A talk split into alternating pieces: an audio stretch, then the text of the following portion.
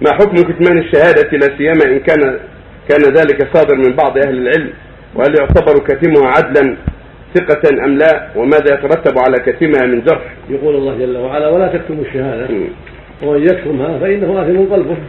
إذا كانت الشهادة لزيد أو عمرو لأنه اشترى شيء أو باع شيء أو قتل فلان أو ضرب فلان فلا يجوز كتمان الشهادة، يجب عليه يبين الشهادة ولا يجوز كتمانها.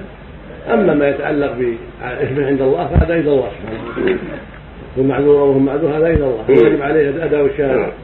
نعم.